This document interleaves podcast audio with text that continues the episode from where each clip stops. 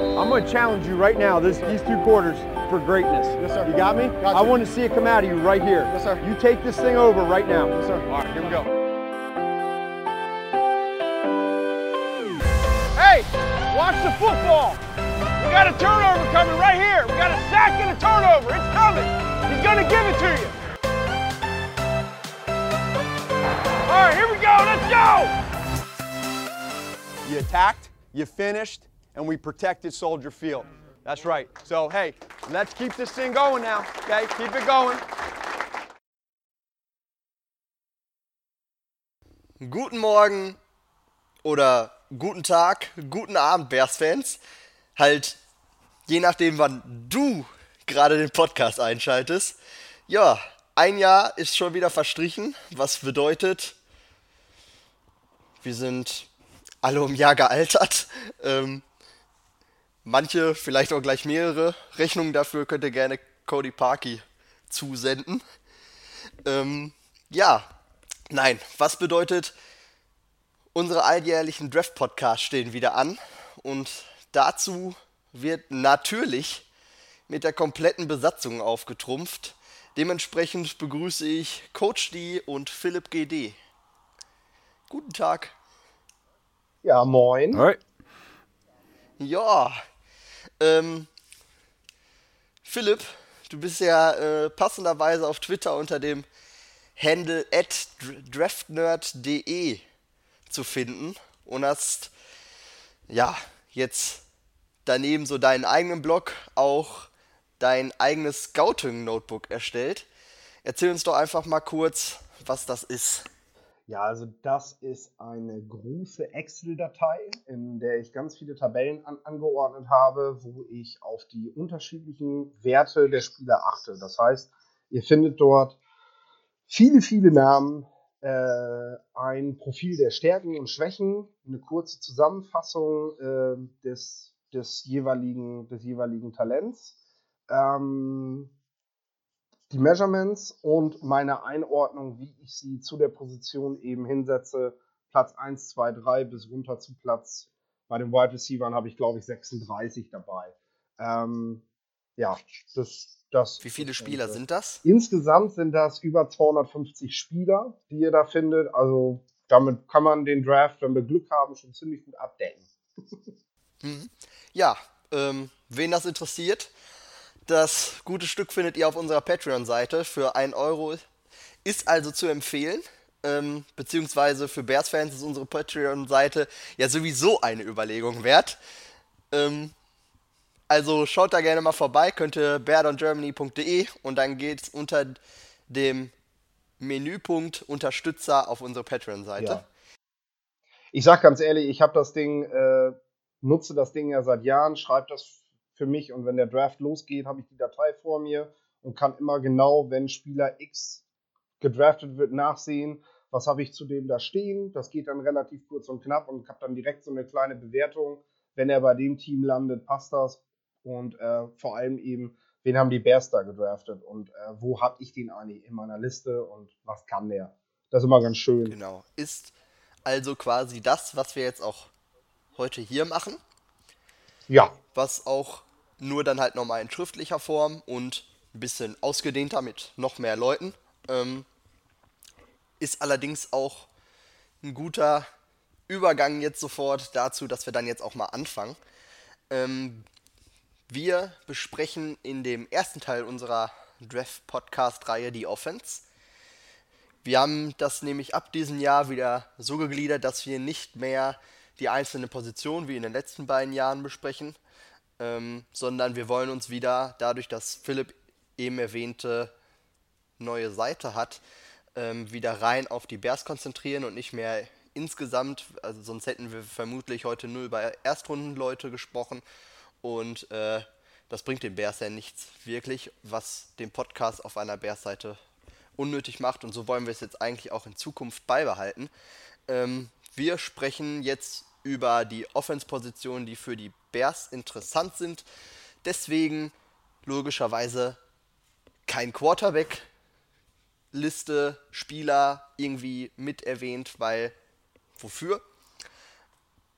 Ja, und haben das jetzt so gegliedert, dass jeder von uns seinen Wunschspieler für den zweiten Tag nennen kann, für die vierte und fünfte Runde und einmal für die Late Round, die sechste, siebte Runde zu jeder Position und den so ein bisschen beschreibt. Ich habe extra Tag 2 gesagt, weil es natürlich bei Ryan Pace immer die Möglichkeit gibt, wie, ja, dass, dass er halt auch in die zweite Runde jetzt vortradet und dementsprechend ähm, können wir an gegebenen Punkten, wo wir meinen, es macht Sinn und das dann auch begründen können, warum wir das hier getan haben, ähm, auch einen Zweitrunden-Pick nennen.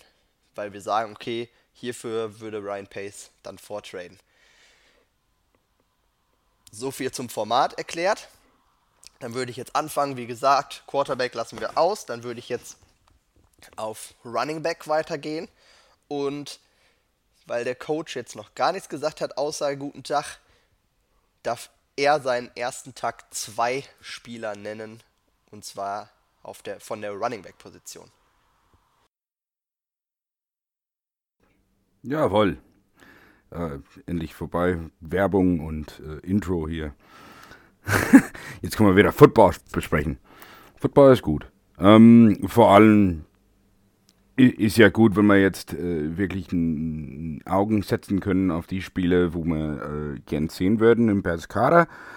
Ähm, wo auch, sage ich mal, wie mein erster Running Back äh, Justice Hill einfach da reinpasst. Äh, Justin Hill ist ein Running Back von Oklahoma State. Der steht äh, 5 foot 10. Das ist äh, 178 Zentimeter groß. Das weiß ich, weil ich auch genau das Format habe und äh, wiegt 190 Pfund, wobei der eher jetzt an 200 grenzt. Ähm, das äh, muss auch sein, denke ich. Ähm, äh, weil er eben nicht so ein Elusive Back ist, der ist schon überdurchschnittlich mit seinen ähm, lateralen Bewegungen, ähm, also sein Cuts und so weiter. Aber was Hill wirklich, ähm, wirklich zu Tisch bringt, ist seine Vision. Vor allem, also er sieht äh, die Holes, der kann auch gut einschätzen, wie groß werden das oder wo kann ich danach hin. Also der äh, hat eine sehr gute Entscheidungsfinden, was ähm, ähm, was das Field angeht, vor allem in eher, also in der Linebacker-Box. Ne? Durch die Defensive Line und, und, und durch die Linebackers. Ähm, noch dazu zählen natürlich die, die Eigenschaften wie sein ähm, Balance. Ähm, er ist nie wirklich zu, zu sehr einseitig oder zu weit hinten oder zu weit vorne, sondern er läuft wirklich sehr ähm, sehr balanciert, ähm, kann relativ gut die Richtung ändern, ich sag mal überdurchschnittlich wieder in dem Fall, ähm, ist ein sehr guter Receiver, wobei er in die NFL definitiv äh, deutlich mehr davon sehen muss, um ihn richtig effektiv zu sehen. Ähm, muss er einfach mehr Passes fangen als er in Oklahoma äh, fangen dürfte.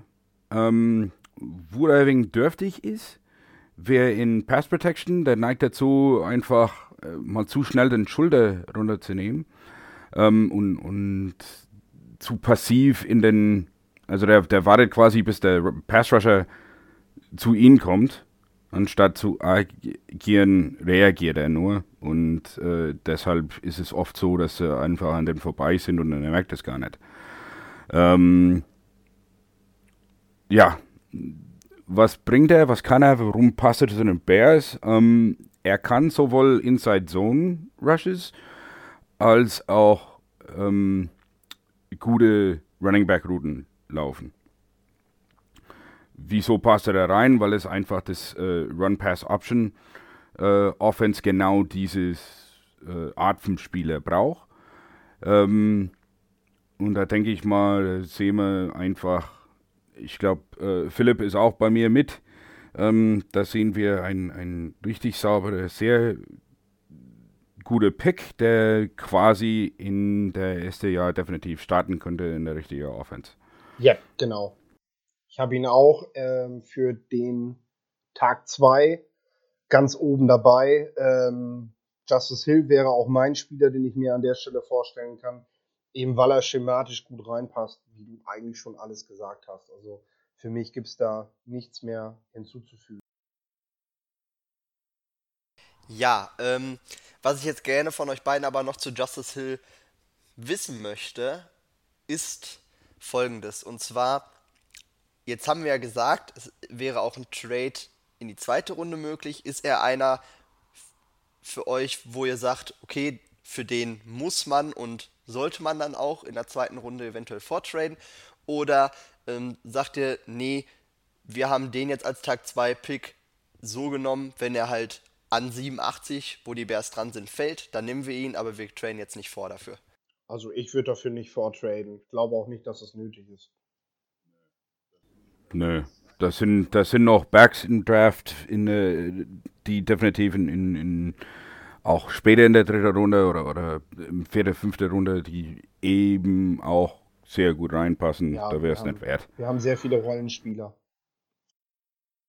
Ja, Gut, dann, äh, nee, das wollte ich, aber dadurch, dass wir uns die Option lassen, wollte ich das Vincent nochmal auch nachgefragt haben. Ähm, ich finde Justice Hill, um das jetzt einmal noch zu ergänzen, auch meiner Meinung ist Justice Hill sehr, sehr interessant. Und ich hatte ja schon in der in meinem John Howard Artikel erwähnt, dass in Kansas City gewisse, also die Running Backs gewiss also gewisse Gemeinsamkeiten alle haben und ähm, die sich auf die Athletik beziehen. Jetzt haben wir ja gesehen, dass Justice Hill ähm, den Combine quasi auch gerockt hat und dementsprechend, ja, bis auf, dass er jetzt nicht ganz so viel wiegt wie die eigentlichen Andy Reid Running Backs, die so um die 214 Pfund meistens oder mehr gewogen haben, ähm, er jetzt mit seinen 198 Pfund natürlich deutlich darunter liegt, aber ansonsten wirklich alle anderen vier Boxen abcheckt. Ne? Ähm, ja, gut, dann würde ich dann einfach mal sagen, dadurch, dass ihr jetzt euren Running Back schon genannt habt, kommen wir zu meinem. Und vielleicht auch ganz passenderweise dementsprechend, ähm, dass ihr nicht vortraden würdet, ähm, habe ich jemanden genommen, für den man vermutlich traden, uptraden muss und für den ich mir das auch vorstellen würde, könnte. Ähm, einfache Begründung, Running Back ist, ja, ist nicht wirklich ein unglaubliches Need, aber könnte man schon so sehen, dass da halt zumindest noch eine zusätzliche Person halt dazugeholt werden sollte, weil jetzt gerade halt nur zwei da sind. Ähm, und dementsprechend könnte ich mir vorstellen, dass man für einen, also zumindest für einen meiner absoluten Top-Leute, genau das tut.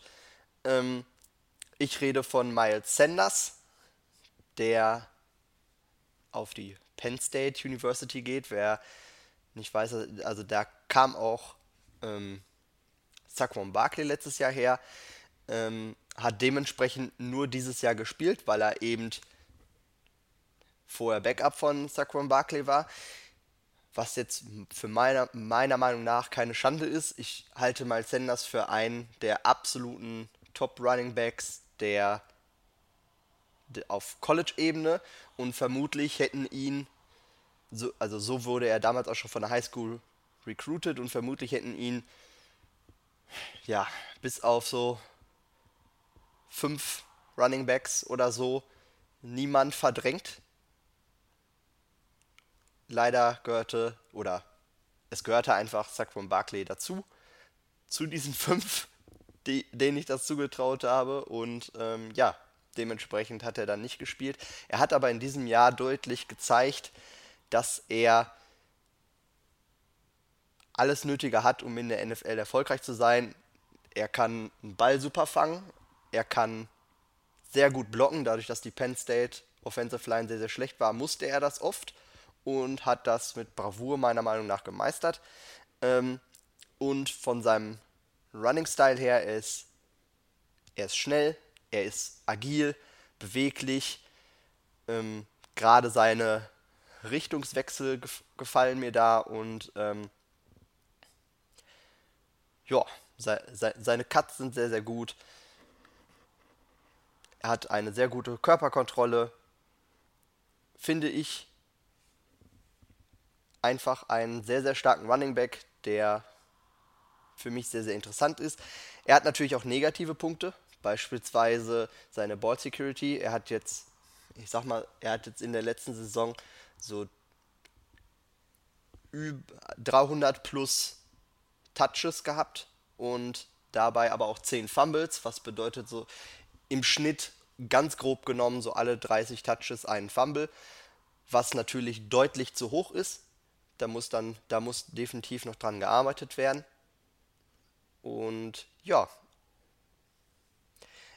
um nochmal zu dieser Athletik-Sache zu kommen, die ich gerade schon bei Justice Hill genannt habe. Ähm, Miles Sanders erfüllt von diesen Vorgaben oder Vergleichswerten, sage ich jetzt einfach erstmal, ähm, drei von fünf Boxen. Er ist jeweils, ja, er ist jetzt nicht 5'10 groß oder kleiner. Er, er ist halt 5'11, also er, er ist halt etwas größer und er wiegt halt drei Pfund weniger. Also es ist alles noch in diesem, in diesem Spielraum durchaus drin und, und die Tests, die wir uns da angeschaut haben, ich sag's dir nochmal, 10 Yard Split, Vertical Jump und Broad Jump, die, da erfüllt er diese Richt, Richtungs, Richtungslinien, Richtlinien, sowas. Ähm, gut. Habt ihr noch was hinzuzufügen oder Nee, ich kann nur sagen, dass ich ihn auch für einen, für einen sehr interessanten Running Back halte, für den man sehr wahrscheinlich vortraden muss, da hast du recht. Ob ich das investieren würde, ist die Frage, aber Miles Sanders ist sicherlich einer der wenigen ähm, ja, rundum sorglos Pakete. Also wo ich wirklich einen, einen zukünftigen, ähm, ja, vielleicht sogar Star Running Back kriegen kann mit einem, mit einer, mit einer geringeren, mit einer geringeren Investition als zum Beispiel für Joshua Jacobs, der wahrscheinlich in Runde 1 geht. Also ähm, währenddessen die anderen Namen, die wir nennen, doch eher diejenigen sind, denen wir jetzt keine 30 Läufe pro Spiel zutrauen, sondern die halt in dem Mix, den, den es bei den Bears nun mal gibt, geben wird, sehr wahrscheinlich, wo sie halt gut reinpassen. Ja, ich habe den auch bewusst hier weggelassen aus dem Bears Podcast, einfach weil er für mich nicht wirklich so zu den Bears Scheme passt, weil ich ihn bisher ja nur in der Penn State gesehen habe, in ein Power Run Scheme. Ähm, da war er eher für mich dann ja. Äh, etwas uninteressanter in dem Fall. Sehe ich nicht so. Also ich sehe das tatsächlich so, dass er definitiv ein Spieler ist, der sollte er fallen, was passieren kann, eben weil er, weil er auch nur dieses dieses Jahr spielen konnte. Äh, was natürlich aber auch ein Plus ist, weil er kommt nicht mit, ähm, mit, weiß ich nicht, mit ca. 1000 Läufen daher, sondern hat eben deutlich weniger geleistet noch im College. Das heißt, sein. Er ist, er ist noch unverbraucht. Genau. Ne? Sein Motor hat definitiv noch nicht die Laufleistung gehabt, was bei Running Backs wichtig ist bei der Bewertung. Ähm, ja, ich, und, ich, ich ähm, verstehe dich. Er, er ist, aber, weil er dieses Rundumsorgungspaket eben mitbringt, ist er definitiv ein Spieler. Also ich kann schon verstehen, dass Pace, auch wenn man eigentlich darauf geht und sagt, hey, wir brauchen jetzt einen Rollenspieler, äh, dass man sagt, so, boah, wenn der jetzt aber fällt, wenn der Ende der zweiten noch da ist, dass man dann so langsam schwach wird, weil ich könnte mir vorstellen, dass die Bears zu einem Team gehören, was einem Sanders eben auch eine, eine höhere Bewertung gibt und dann kann man schwach werden. Ne? Deswegen finde ich schon ganz passend, dass der hier auch genannt wird. Sollte man auf jeden Fall im Blick behalten. Also wie gesagt, ich finde er nicht uninteressant an, an sein, sein äh, athletisches Können oder, oder sein Running Back Können, sondern ich fand ihn einfach eher, äh, ich sage mal, sehr unwahrscheinlich äh, für die Bears. Ne? Eins wegen der Scheme, zwei wegen der Runde, drei, weil ich denn, wenn ich denn mit einem Pro Running Back vergleichen müsste von letztes Jahr, ja, Und da, da frage ich euch gleich, wen seht ihr da? Ne? Wo ist der NFL-Vergleich? Habe ich keinen deutlichen. Für mich, aufgrund seiner Vision und, und, und seinen Kontakt und dieser Power Run, aber nicht diese ähm, Power Run Scheme, aber nicht der Power Runner, ja, da sehe ich eher so Howard, vielleicht Chris Carson. Da, da mein Pick ja jetzt schon für reichlich Diskussion gesorgt hat, ähm, mache ich direkt mal weiter. Vielleicht. ich habe jetzt ursprünglich gedacht, dass der Philipp seinen nächsten nennt, aber jetzt habe ich ja vermutlich am wenigsten bisher weiterhin gesagt. Also spiele ich mir jetzt mal den Ball zu. Ich habe einen vermutlich nicht weniger diskutableren Spieler in, der, in meinem Bereich der vierten und fünften Runde, die für die Bears interessant sind. Ähm, genau, wir switchen jetzt nämlich einen Bereich weiter, gehen zu den mittleren Runden, vierte, fünfte.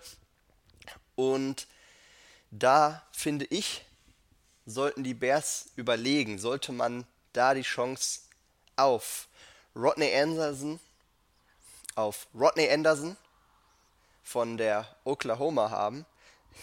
Boomer Sooner. ähm, genau, äh, mir war klar, dass du jetzt irgendwie was dein Fan ich habe sogar einen Pulli an. hier ich habe sogar auslebst. Pulli an gerade. interessiert niemanden. Ähm, Rodney Anderson ist für mich ein Spieler, der Leute, ich kann nicht mehr. Ich sehe jetzt nur, habe ich ein Bild vor mir, wie der Philipp da sitzt mit, sein, mit seinem Headset, seinem Oklahoma-Pulli und äh, Unterhosen. Hä? Nein, ich habe. Ich hab, und furzt. nein, nein, Leute, ich habe zu Hause. Alles safe. Ich mache mich doch immer schön für. Also, ich würde Rodney Anderson interessant finden in der vierten und fünften Runde, weil vielleicht hat ja der ein oder andere schon mitgekriegt, dass er extrem verletzungsanfällig ist und da schon einiges mitgenommen hat. Aber er ist für mich an und für sich der beste Running Back in diesem Draft von seinen Fähigkeiten her. Nur fällt er halt so weit, weil er ja. Weil, da, er noch da kein, ist schon weil er noch kein Jahr durchgespielt hat. weil er noch kein Jahr, ja genau, so kann man es kürzer, aus- also er ist bisher immer irgendwie verletzt, er hatte auch immer andere Verletzungen und die waren jetzt auch nicht gerade, das waren jetzt keine kleinen Sachen, sondern, ne, und wie gesagt, er hat noch nie durchgespielt, gerade du weißt das jetzt als Oklahoma-Fan. Und ähm, allerdings, um jetzt mal auf seine Fähigkeiten zu sprechen zu kommen, der Junge ist, hat eine unglaublich gute Entscheidungsfindung. Er kann unglaublich gut das Feld überblicken und die gegnerische Defense lesen. Er ist schon so eine Art North-South-Style-Runner. Ähm, hat unglaubliche Balance, eine schöne Antizipationsgabe, ist kreativ, bringt die nötige Schnelligkeit mit, kann ähm, ja, kann einen Ball fangen, kann Routen laufen. Er, er ist schon so ziemlich das Komplettpaket und eigentlich, ja, wie gesagt, für, für mich halt auch der beste Running Back im Draft und eigentlich auch der Spieler, der am aller, allerbesten zu den Bears passt und unglaublich gut in dieser Offense funktionieren würde. Nur wie gesagt, diese Verletzung, aber ich glaube, dass man, wenn er dann, ich sag mal, fünfte Runde, vierte Runde, wenn er irgendwie in diesem Bereich da ist, und wir sind ja auch spät in der vierten Runde dran, ähm, dass das durchaus eine Option ist, die man überlegen kann, ob man dieses Risiko nicht eingeht, um vielleicht so eine, ja, so eine Eddie Jackson-Geschichte zu haben. Ähm, Ja, ja, ja, ja. Also er hat zumindest das Potenzial, genauso stark zu sein am Ende. Weißt du, also ein richtig krasser Running Back in der NFL, der halt nur gesund bleiben muss. Das ist natürlich so eine Frage. aber es hätte, aber die Verpflichtung hätte ein ähnliches Potenzial. Ob das dann tatsächlich so ist, wie gesagt, seine Verletzungshistorie ist noch ein bisschen krasser. Ja, ich biete euch jetzt aber gerne wieder auch die Option, gerade weil das so eine, so eine Personalie ist, die sehr diskutabel ist, ähm, eure Meinung dazu noch zu sagen. So, ob ich, ich meine, ihr habt ihn logischerweise nicht bei euch in diesem Bereich, aber ob ihr euch das dennoch vorstellen könntet. Ich kann mich ja kaum noch bremsen. Also, Darf ich? ja, ja, dann, ah! Darf ich kurz? Ja, mach. Also, ähm, ja, Yannick, der, der Spieler ist es tatsächlich auch wert, an dieser Stelle gedraftet zu werden. Denn ähm, ich weiß als Sunas-Fan, ähm, dass er die größte Running Back-Hoffnung seit Adrian Peterson ist, ähm, die sich leider nicht ausgezahlt hat, weil er einfach zu oft verletzt war. Und das ist auch sein Problem, was er in die NFL definitiv mitbringen wird. Wir können nicht erwarten, gerade bei einem Running Back, bei der Position, wo du die meisten Hits kriegst, dass er, dass sich das grundlegend ändern wird in der Liga. Denn wir haben eigentlich bei der Position immer gesehen, wenn ein Spieler Verletzungen hatte, dann hat er sie auch nachher, wenn er in der NFL ist. Trotzdem hast du vollkommen recht damit, dass er von seinem Talent her ähm, ja der beste, zweitbeste Running Back dieser Klasse ist. Irgendwo in dem Bereich sollte man ihn einordnen. Und ähm, wenn ich jetzt bedenke, dass die Bears A äh, weniger rote Verletzungskarten verteilen als andere Teams, was sich ja auch schon ausgezahlt hat, siehe Jackson, den viele Teams halt deutlich später hatten, weil sie gesagt haben, der ist kaputt, den können wir vergessen. Und die Bears haben es riskiert und sagen, hm, hm, Mid-Round-Pick, einen sogenannten, setzen wir dafür mal ein. Ähm, könnte ich mir vorstellen, dass er bei ihnen auch auf dem Zettel ist. Und Anderson äh, wird bei den Bears dann sehr wahrscheinlich ja eine Rolle tragen, die er bei den Sooners nicht hatte. Das heißt, er, er wird, in einem, in einem, wird, wird viel mehr Wechsel mitmachen und vielleicht wird ihm das schon gut tun, wenn er weniger Läufe hat, wenn er, wenn er das nicht mehr machen muss. Und wir haben ja auch gesehen, meine, viele sagen jetzt, dass die, dass die, dass die, dass die, dass die Lebensdauer eines Running Backs in der Liga, auch eines guten, leider nicht mehr allzu lang ist. Ähm, wenn man jetzt Rodney Anderson darauf herabstuft und sagt, aufgrund von Vorverletzungen macht er drei, vielleicht vier Jahre in der Liga und ist dann endgültig kaputt, ähm, dann ist das ja ungefähr das Zeitfenster, was du mit so einem Draftpick aber auch ruhig machen kannst. Also wenn du die nächsten drei, vier Jahre was von dem kriegst und dann nicht mehr, ähm, ist das ja auch in Ordnung. Man muss halt einfach gefeit davor sein, dass man den Kader so plant, dass man weiß, es ist sehr wahrscheinlich, dass Rodney Anderson im Dezember nicht mehr für mich aufläuft. Gut, alles klar. Ja, Dann- ich glaube, damit ist äh, ziemlich alles gesagt. Äh, bis auf eins wollte ich noch erwähnen zu Anderson. Und zwar, das sind drei Facetten von einem Running Back. Ja? Also er macht drei Dinge. Der macht äh, das Running, ja? also Rushing. Dann macht er Catching, also im, im, im Passspiel ist er noch aktiv und, und fängt Bälle. Und dann ist Pass Protection noch irgendwo von einem Running Back auch zu erwarten. Und äh, was Rodney Anderson in Pass Protection tut, ist einfach lächerlich. Ne? also muss auch erwähnt sein. Ja, stimme ich, stimme ich sogar zu. Allerdings sind die anderen beiden Bereiche für mich deutlich wichtiger und deswegen habe ich ihn so weit oben. Ähm, ich möchte jetzt aber gerne von Philipp erfahren, wen er denn in den Runden 4 bis 5. Ja, ich habe in dem Bereich jemanden, der es mal schauen, ob es denn wird, äh, ob er denn überhaupt in dieses Muster passt, was wir beschreiben. Michigan Running Back Karan Hickton. Ähm, der Bursche ist 5 Fuß 9 groß und wiegt 206 Pfund. Ähm, damit passt er erstmal. Ähnlicher Typ wie Justice Hill würde man denken, ist aber nicht der Fall. Ähm, Hickton verfügt über eine, eine hat in einem, in einem Power Run Gap System gespielt. Ich glaube aber im Gegensatz zu anderen, dass wenn man sich ansieht, wie geduldig er an der an der Line of Scrimmage trotz allem agiert, dass er auch in ein Inside-Zone-System passt. Ähm, er hat die nötige Physis, um, um einem ersten Tackle eben auch brechen zu können. Äh, ich mag, wie konstant er spielt, wie konstant er läuft und äh, wie er, wie er immer für nötige Yards sorgt. Kommt er in das offene Feld, ähm, kann er eben, weil er halt sehr, ja, sehr slippery ist, sehr schlüpfrig ist, kann er, kann er, kann er zunächst eben durch die Tackles durch und dann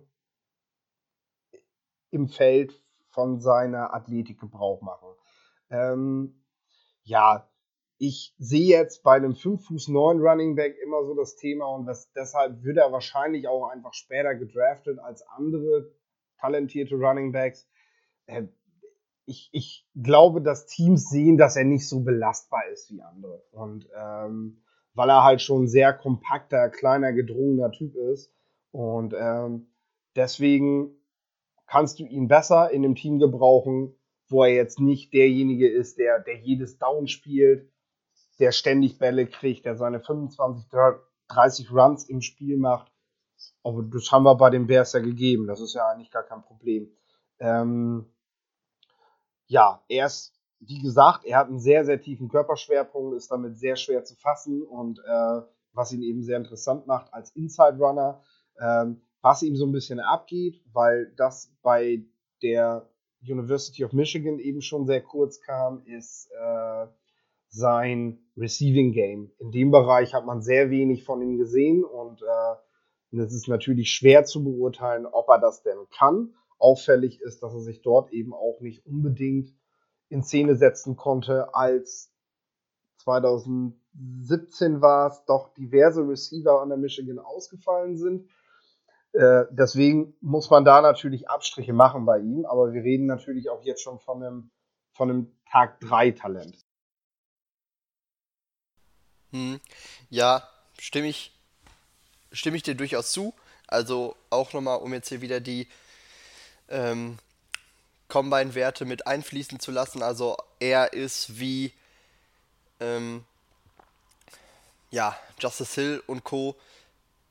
jemand, der von den fünf Richtlinien oder wo man sich halt Orientierungslinien so ähm, vier von abcheckt. Einzige ist das Gewicht, wo er halt 10 Pfund zu wenig ist es, aber wie gesagt, das Und ist bei, ja auch alles nur eine Orientierung. ja, auch ne? kein Wunder, ne? Genau. Ähm, ich muss einmal sagen, ja, auch wie, wie du jetzt schon gesagt hast, also mein größtes Fragezeichen ist halt das, das Fangen von Pässen, also sein Receiving-Spiel. Und ähm, ja, boah, jetzt nehme ich das eine Wort auf Deutsch und das andere ja. auf Englisch. Ähm, ja, ihr alle wissen, was gemeint ist. Ähm, und darauf wird ja gerade bei uns sehr viel Wert gelegt. Und dementsprechend, ja, okay, er hat natürlich die Chance, jetzt, ich sag mal, bei privaten Workouts, keine Ahnung, zu beweisen, dass er es kann. Und das wissen wir dann nur nicht, aber das wissen dann Ryan Pace und Co. Aber jetzt so, wenn ich erstmal drauf gucke, würde ich ihn vermutlich aus dem Grunde nicht nehmen. Deswegen habe ich ihn da nicht stehen, auch wenn ich ihn als guten Läufer empfinde, weil das dann für mich jetzt nicht so das Upside gegenüber Mike Davis beispielsweise auch ist, weil er, weil er mir eben diese Receiving-Fähigkeit nicht mitbringt. Erstmal, so wie, müsste ich jetzt erstmal so bewerten, weil ich es nicht gesehen habe. Hm? Ja. Ähm, Coach, vierte bis fünfte Runde, wen hast du denn da? Ähm, ich habe einen ein Spieler, den man quasi genauso bewerten kann. Also wie der Philipp gerade äh, alles beschrieben hat, habe ich quasi der, der selber Back ähm, in Travion Williams vom Texas A&M. Äh, ähnlich groß, ähnlich, äh, ähnlich gut, ähnlich in, in, in fast aller Formen, bis auf das äh, sein, sein Hände sind richtig gut. Er kann richtig gut Pässe fangen. Und das ist ein Spieler, den ich vorher auf der dritten Runde hatte.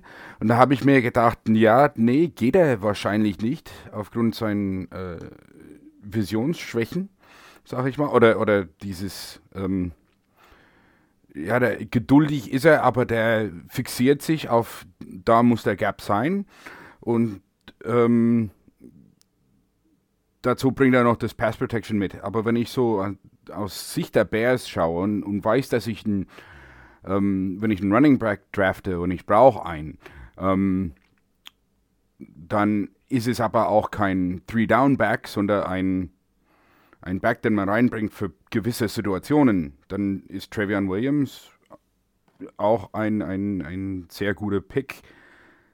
Äh, und wie gesagt, die Beschreibung passt fast komplett. Ne?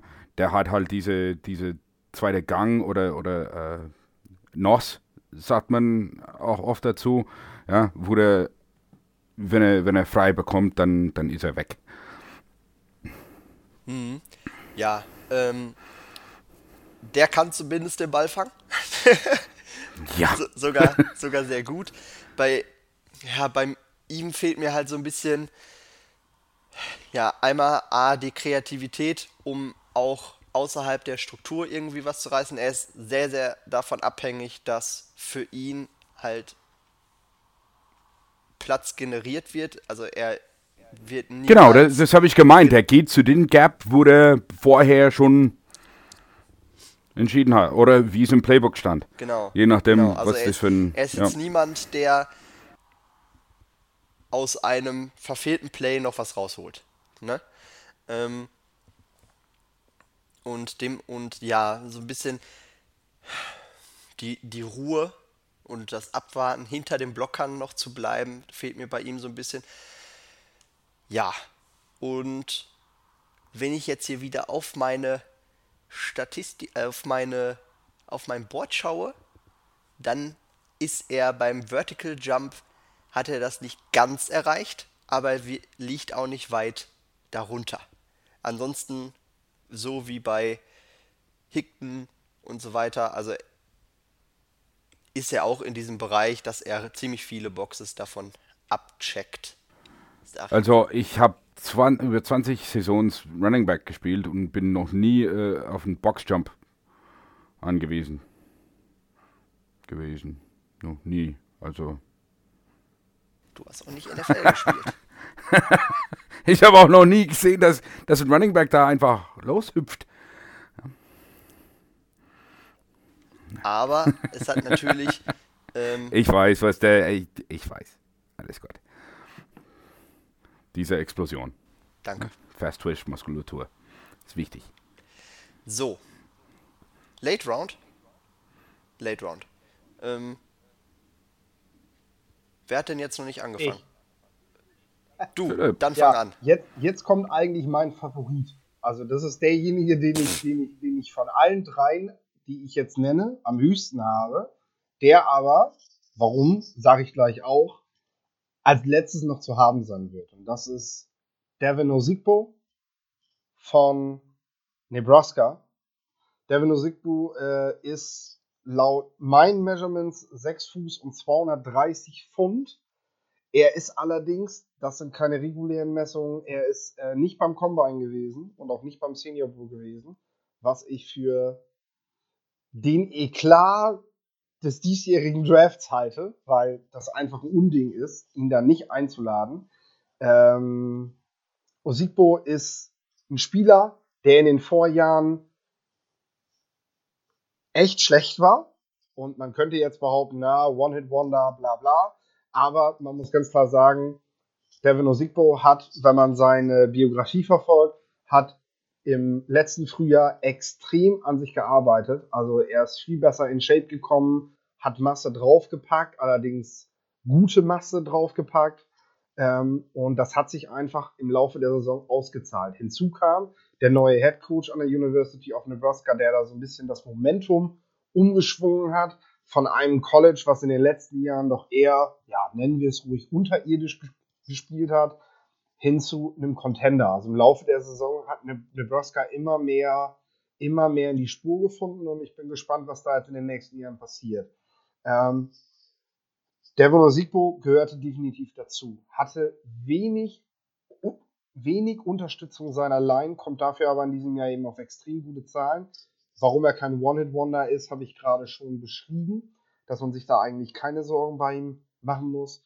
Ähm, er ist, er hat eine, eine sehr gute Feldübersicht, hat die nötige Spritzigkeit und Quickness, also die Quickness eben, die es braucht.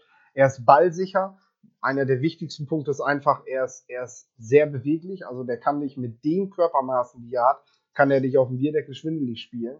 Ähm, und kann eben auch wirklich diese Power Runs machen. Also wenn, wenn ich jemandem zutraue, sowohl ins offene Feld durchzuschießen, als für die harten Yards zwischen den Tackles zu sorgen, dann ist er dieser Spielertyp, äh, der, der, das, der das alles mitbringt, was du, was du, ähm, wenn du, wenn du einen One-Two-Punch haben willst neben Terry Cohn, dann ist er in meinen Augen genau dieses Gegenstück, was du da haben willst. Ein, ein, Brocken, der aber wirklich sehr beweglich auf seinen Füßen ist. Ich habe schon Vergleiche gesehen, wo man ihn so in diese Richtung Marshall Lynch packt, da bin ich vorsichtig.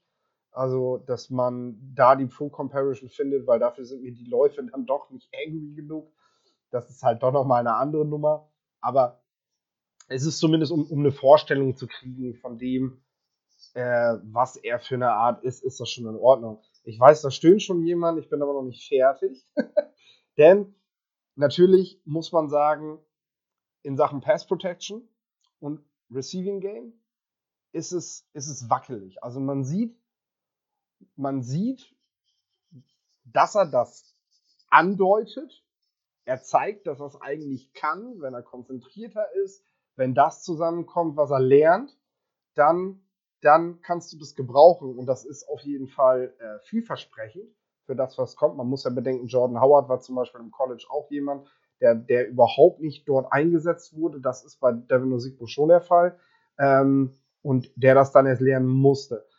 Devin Osigbo ist jemand, der da einfach konstanter werden muss in, in diesen Bereichen. Also der, der da schon was mitbringt, der aber eben konstanter werden muss. Alles klar. Ja. Ähm, jemand, der ebenfalls nicht zum Combine eingeladen wurde, den hat der Coach auch auf, jetzt in diesem Bereich auf der Liste, ne? Dann nehme ich äh, einfach mal Bruce Anderson unter der Lupe. Und zwar, ähm, ja. Und zwar, ähm, ja, wurde nicht zum Combine eingeladen. Ähm, hat auch eine ziemlich böse Beinverletzung gehabt. Ähm, und hat North Dakota State gespielt. Ähm, alles Dinge, wo den quasi komplett weg vom Tag 1, Tag 2 ähm, weghalte. Ja. Ist ein relativ ähm, durchschnittliche Back von, von, der Größe her.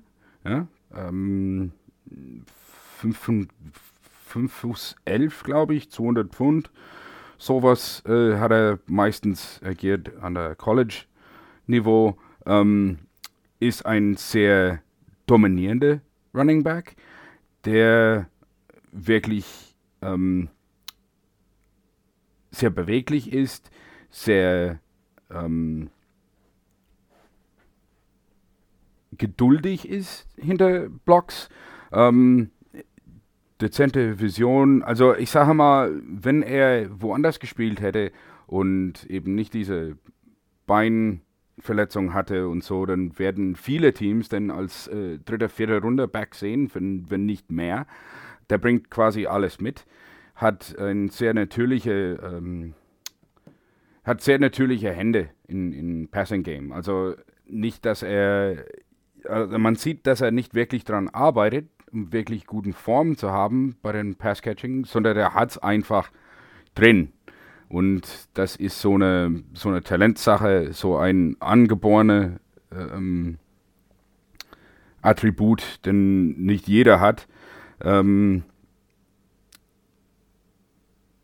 ja, ansonsten ist er, der kann wirklich alles, der ist ein Allround-Back, kann wirklich viel, ist definitiv eine ja, es ist definitiv wert, ihn mal zumindest unter der Lupe zu nehmen, was die Verletzungshistorie angeht. Hm. Ich, ich finde, hast du sehr schön gesagt, der kann irgendwie alles. Er ist für mich, glaub, also ich kann mich an keinen Spieler erinnern, der jemals so komplett war, dass ich den mal gescoutet habe während des Drafts. Also das geht von bei Bruce Anderson ja nicht nur von eigenem Laufspiel, Pass-Catching, Pass-Protection, sondern ja, er wurde ja sogar auch schon als Fullback eingesetzt, dass er für mhm. den Lauf blocken musste. Und er macht alles gut. Also er ist jetzt nirgendwo hervorragend, meiner Meinung nach, aber er ist in allen Bereichen gut und das macht ihn zu einem so kompletten Spieler, habe ich so noch nicht gesehen. Und deswegen ist er auch bei mir, ich bewerte ihn durchaus höher, aber du hast recht, der ist vermutlich sehr spät noch da. In meiner persönlichen Liste ist er auch deutlich höher. Hm. Ja. Ähm, zu meinem Spieler in den Late Rounds. Ähm, ich habe da Alexander Mattison von der Boise State. Leute, die jetzt unserem Podcast nicht zum ersten Mal folgen, sondern auch die anderen Draft-Podcasts in den letzten Jahren gehört haben, wissen, ich war vor zwei Jahren ein Riesenfan von Jamal Williams, der inzwischen bei den Packers spielt. Ähm, Jamal Williams wurde es letztendlich dann nicht so, wie ich das erwartet habe, weil ihm einfach der Antritt fehlt. Etwas, was ich anfangs gedacht habe, dass er da durchaus noch zulegen kann, einfach aus dem Grunde durch bessere Trainingsmethoden, an, auch an seinem Körper. Nur hat sich jetzt, dann muss ich dann jetzt auch zugeben, kann ich auch hier direkt im Draft-Podcast machen, dass sich das so nicht ausgespielt hat. Da kam einfach nichts mehr. Aber Alexander Mattison von der Boise State, den ich jetzt habe, ist quasi alles bereits, was ich dachte, was Jamal Williams mal wird. Ähm, Mattison ist unglaublich hart in seinem Lauf. Also, ja, ich würde fast sagen, eine Gefahr für die Defense-Spieler. Ähm, hat da unglaublich viel Kraft und Power in seinem Lauf halt mit drin.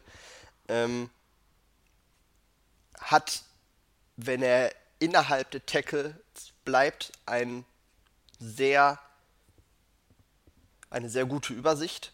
Ähm,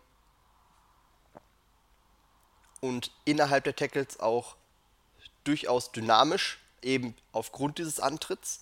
Ähm, er wird niemals ein Spieler sein, der, ja, weiß ich nicht, einen riesen Wettlauf über die Außen, was weiß ich, wie gewinnt, aber innerhalb der Tackle,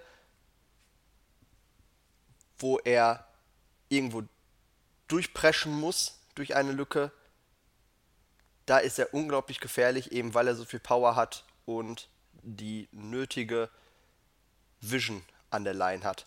Ähm, er hat durchaus gute Receiving Skills, was auch recht wichtig ist. Alles im Allen würde ich ihn schon so beschreiben, dass er all das mitbringt, was zum Draft-Zeitpunkt auch Kareem Hunt mitgebracht hat. Jo, wir merken schon, sind äh, viele sehr interessante Running Backs dabei und ähm, glaube. Die alle natürlich ihre Fehler haben, so. Ne? Deswegen sind sie dann vermutlich auch noch tiefer in genau, der genau.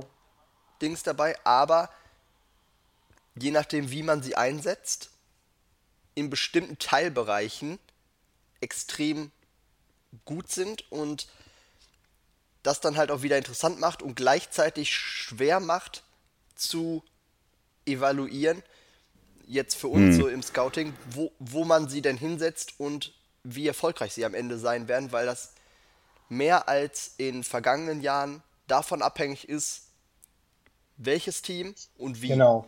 Es ist, es ist, wir können das tatsächlich sehr gut aus Bärsicht machen, aber ganz schwer zu sagen für die anderen Teams. Also die Spieler, die wir jetzt vorgestellt haben, die können woanders teilweise überhaupt nicht funktionieren. Das ist eben was anderes als den ich ja gerade schon mal genannt habe, Joshua Jacobs, der der so ein, so, ein, so ein vollwertiger Spieler ist, einer der wenigen, die im Draft dabei sind.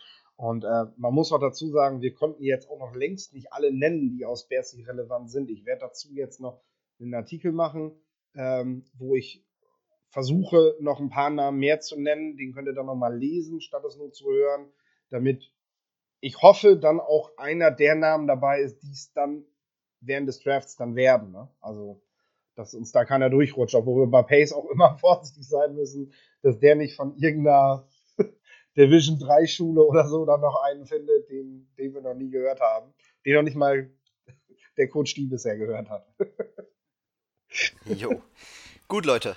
Ähm, ich würde gerne von den Running Backs nun zur Offensive Line switchen. Und zwar zu den Offensive Tackles. Ich weiß, da seid ihr die Experten. Ich nehme mich da wie jedes Jahr etwas zurück. Ähm, würde es nur anmoderieren. Ich würde euch aber bitte, also ich würde euch aber darum bitten, jetzt nicht, wer weiß, wie wieder auszuschweifen. Das habt ihr ja schon in der Nerd-Konferenz gemacht. Jeder, der mehr dazu zu Offensive Line und was weiß ich wissen möchte von diesen beiden, kann da gerne einschalten. Ähm, füge ich auch gerne in unsere YouTube-Infobox und was weiß ich mit rein. Ähm, erklärt bitte einmal Offensive Tackle, wen habt ihr da in Runde, also an Tag 2? Ja, damit beginnen wir. Ja, okay.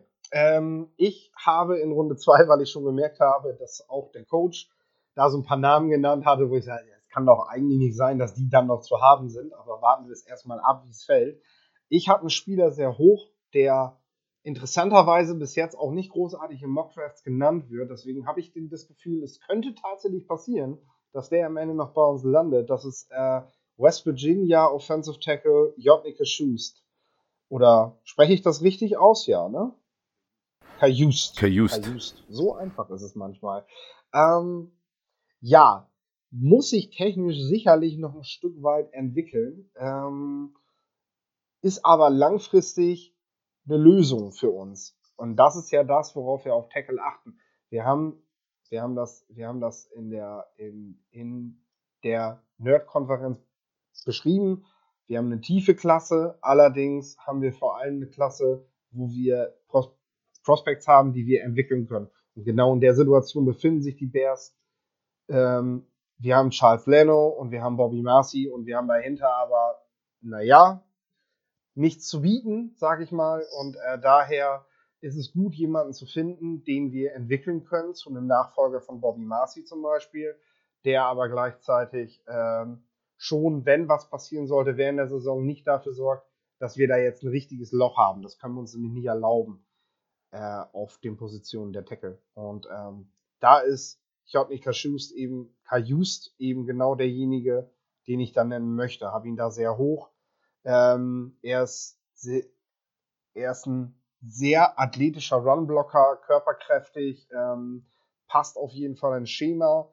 Ähm, ich persönlich mag, mag seine, seine, seine Haltung zum Spiel. Allerdings muss er da an seiner Disziplin noch arbeiten. Es gab doch einige Aussätze, wo er sich vom gegnerischen Passrusher hat so foppen lassen. Ähm, und äh, er hat, glaube ich, einmal auch diesen, diesen Faustschlag rausgeholt nach dem Play und hatte ihm einfach mal so einen Passrusher da um die Ohren gehauen. Das sind natürlich Dinge, die gehen gar nicht und da muss er dran arbeiten. Da muss ihn aber vor allem mal jemand an die Seite nehmen. Ich meine, das ist die University of West Virginia. Da gibt es jetzt wenig Führungsspieler in dem Sinne. Ähm, das könnte bei den Bears zum Beispiel was ganz anderes sein. Ich glaube, wenn er mit Spielern wie Kyle Long da an der Line was macht, dann werden die ihm relativ schnell beibringen, dass er seinen Kopf gerade halten muss und sonst knallt es hier mal richtig. Äh, was ganz wichtig ist für mich, wenn ich einen Spieler sehe, der sich entwickeln soll, die Beinarbeit muss stehen. Wenn Footwork stimmt, kann ich aus dem Oberkörper in der Regel, wenn die athletischen Werte passen, eine ganze Menge rausholen. Und das ist bei ihm definitiv mit einer 34er Armlänge der Fall. Das heißt, Beinarbeit stimmt und in puncto Punch, äh, Handeinsatz, Kraftübertragung aus dem Oberkörper, äh, das kann sicherlich noch alles schneller und besser und technisch sauberer laufen. Aber das ist genau der Punkt, wo ich sage, das ist dann gut machbar. Ähm, ja, das dazu. Ähm, Coach, dein Tag 2 Pick. Jawohl, mein Tag 2 Pick. Also man merkt schon, dass ich und Philipp so ähnliche, äh, sehr ähnlich sind in unserer Bewertung von Offensive Linemen. Allerdings werden wir hier wahrscheinlich abzweifeln. Aber zumindest haben wir den gleichen Ansatz, was das angeht. Wen draften wir und für was? Ja, wir draften Projects, ja, die gewisse Dinge zeigen, ähm, gewisse Attribute haben, die gewisse Ceilings haben. Also wie, wie hoch können die? Ja, mein, mein Tag 2 Pick wäre Titus Howard und das wäre sehr umstritten für äh, so, einen, so einen schnellen Pick ja, in Runde 3, aber der Junge ist halt noch nicht ausgereift. Er ist riesengroß. Er hat sich wahnsinnig gut entwickelt an Alabama State. Ähm, der hat schnelle Füße, wahnsinnig starke Hände. Ähm, es passt einfach alles, aber der muss noch lernen. Der muss noch lernen, der muss noch ähm, das Spiel an sich lernen. Der muss auch noch lernen, seine Füße richtig zu platzieren. Und zwar immer und nicht nur manchmal. Ähm, aber wenn man so einen Athleten, so einen wahnsinnig guten Athleten, so einen wahnsinnig äh, funktional starken Spieler äh, bekommen kann in der dritten Runde, wo man weiß, man hat ein Jahr oder zwei denn noch zu developen, ja, dann könnte man das äh, auf jeden Fall angehen. Ja, ich könnte dann auch direkt weitermachen mit äh, dem, was wir dann an Tag 3 noch kriegen. Ähm, da habe ich dann als nächstes an sich auch wieder eine ähnliche Vorstellung davon, warum ich diesen Spieler mag. Wie gesagt, wir brauchen Projekte, die müssen aber schon was mitbringen. Ich mag einfach nicht, dass wir in den letzten Jahren für die Offensive Line spät zwar Projekte gedraftet haben, die waren aber so extrem roh, dass du einfach in der NFL zu mhm. wenig Zeit dafür hast, diese Spieler anständig zu entwickeln. Klar kannst du aus Jordan Morgan als Guard was rausholen, aber du hast nicht die Möglichkeit, diesen Spieler vier Jahre lang mit durch deinen Kader irgendwie durchzuziehen. Und das ist natürlich für die Offensive Line das große Problem, äh, weil du da einfach auch mit die wenigsten Kaderplätze für fünf Positionen hast. Du hast nicht für jede Position hast du kein Backup. Ähm, und deshalb bin ich beim nächsten bei Olli Udo. Olli Udo kommt von der University of Elon oder Elon University. Ähm, ich weiß nicht mal, wo das liegt. Äh, 6 Fuß 5 groß, 6 Fuß 5 groß, 323 Pfund. Also nochmal eine ganze Ecke strammer als der JNK Just. Äh, 35,3 Achtel Arme, was auch nochmal besser ist. Dafür ist er aber doch noch ein Gutteil roher als der Cayuse. Ähm, für mich ist es ein Prospect gerade für die Position des Right Tackles. Da hat er auch am besten funktioniert. Dafür hat er die, dafür hat er die nötige, ja, die gewisse Beinarbeit, die, die du dafür brauchst, hat er eben eher für die rechte Seite. Ähm, er muss entwickelt werden, bietet dafür aber noch viel mehr Spielraum als Spieler, die früher gedraftet werden und sicherere Starter sind für den ersten Moment. Ähm, er muss einfach in allen Bereichen seine Technik verbessern, aber ich habe hier bei mir stehen, Coaches wollen ihn haben. Also jeder, der Offensive Line trainiert, hält dieses Prospekt für geil, weil er zum einen diese Athletik und diese Physis bereits mitbringt für sein Spiel, diese rohe Technik, die verfeinert werden muss, Allerdings muss man dazu sagen, bei allen Berichten, die ich bisher von ihm lese, sehe ich, er ist der, der Typ, von dem man das am ehesten noch erwartet, weil er, er so, so, so lernbereit ist, so wissbegierig ist.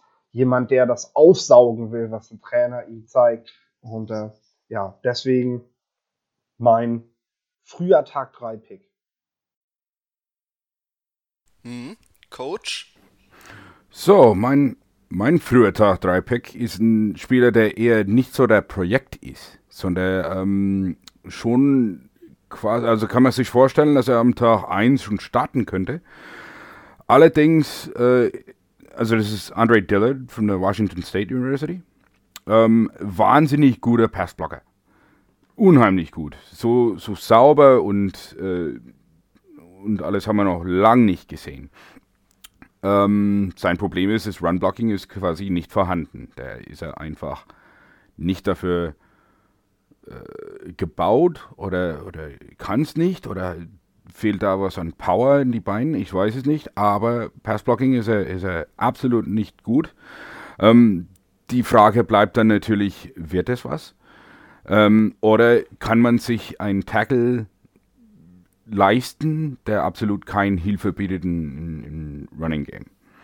Ja, wo, wo quasi, wo Defenses dann wissen, wenn der, wenn der Rush über, über seine Seite kommt, dann äh, wird es eher, ähm, ist da kein Blocking vorhanden.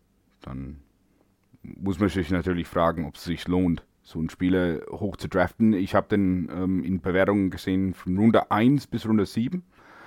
Ähm, durch die Bank. Jeder ist äh, quasi unsicher, was das angeht. Wie gesagt, sein Passblocking ist äh, unheimlich gut da und Runblocking ist halt nicht da. Und zwar hm. meinst du denn, dass er im Runblocking noch dazu lernen kann oder wird das so bleiben, dass er da schlecht ist?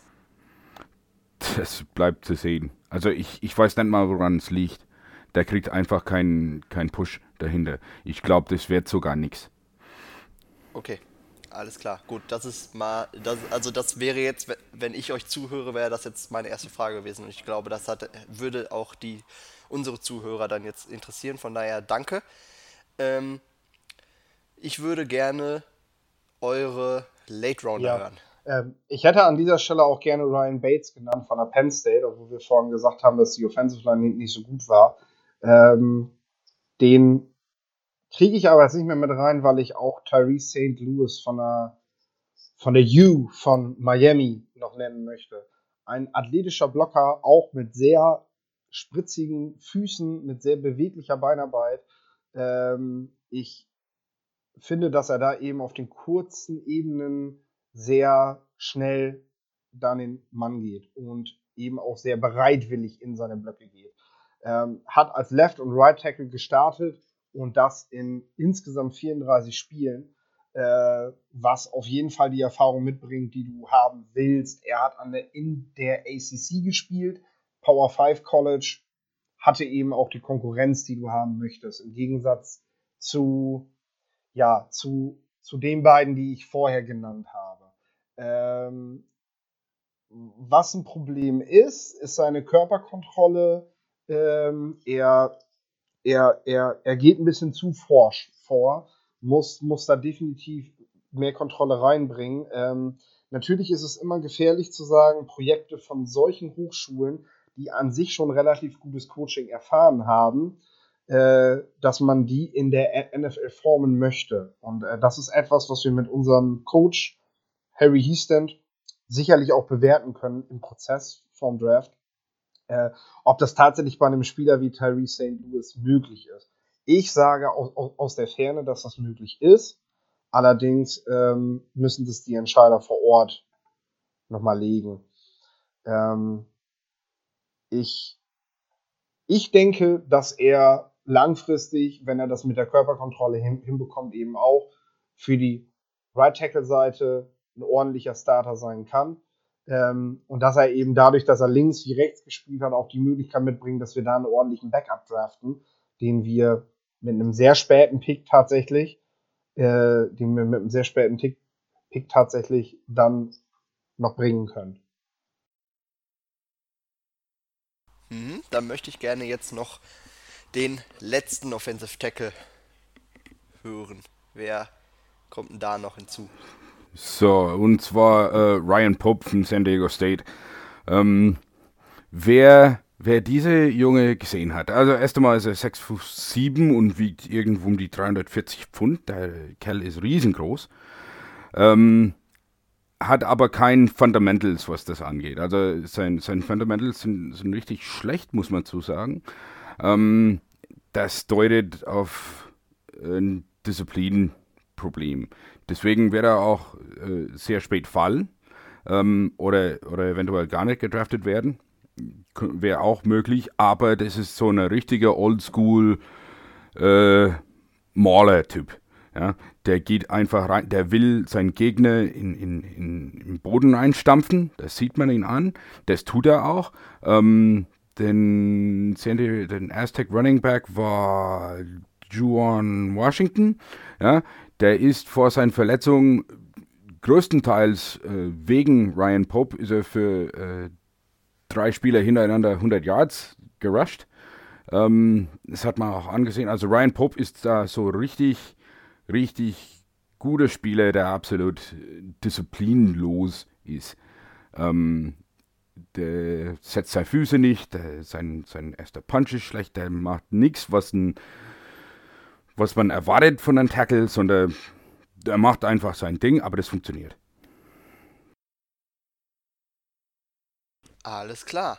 Ja, dann haben wir ja, glaube ich, so auf Offense-Seite gesehen, die beiden größten Needs der Bears abgedeckt bisher. Dann würde ich jetzt weitermachen mit der Interior Offensive Line als auch mit Wide Receiver und Tight Ends. Das sind natürlich noch die Positionen, die uns fehlen, über die man auch gerne mal sprechen kann. Wir machen jetzt allerdings hier dann eine kurze Pause und für euch, liebe Zuhörer, endet jetzt dieser Teil des Podcasts. Wir hoffen, ihr schaltet wieder ein, eben wenn wir dann diese anderen drei Positionen noch besprechen in unserem zweiten Teil zur Offense. Ähm, bis dahin, macht's gut, schreibt in die Kommentare, was ihr von den genannten Spielern haltet oder wen ihr noch dazu nennen würdet. Bis demnächst, bis zum nächsten Teil. Bear down.